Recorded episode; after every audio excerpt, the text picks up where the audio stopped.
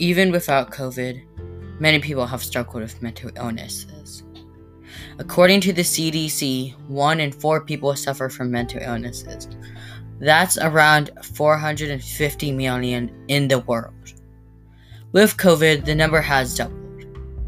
It has been very hard for people with mental illnesses, but not for just people with mental illnesses, but for just everyone in general. From fatigue to depression, people have been struggling. In this podcast, I will be talking about how to notice it and help and help your family, friends, and community. How has COVID affected you, personally and or mentally?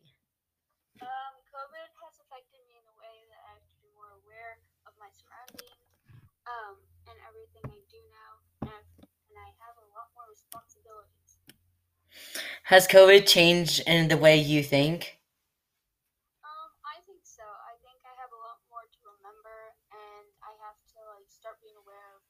Where I am and when to wear masks and everything.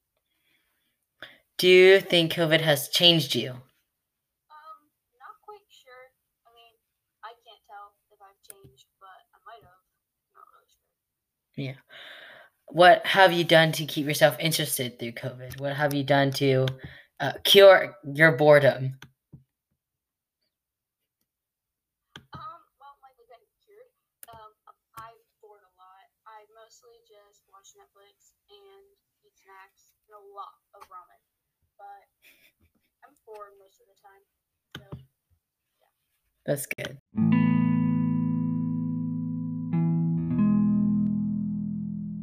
With all that is happening right now, it's always good to have each other's backs.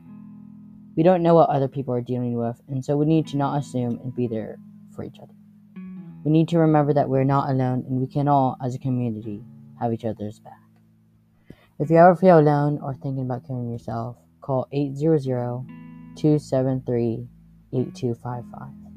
Be safe, kind, and thank you for listening to this podcast.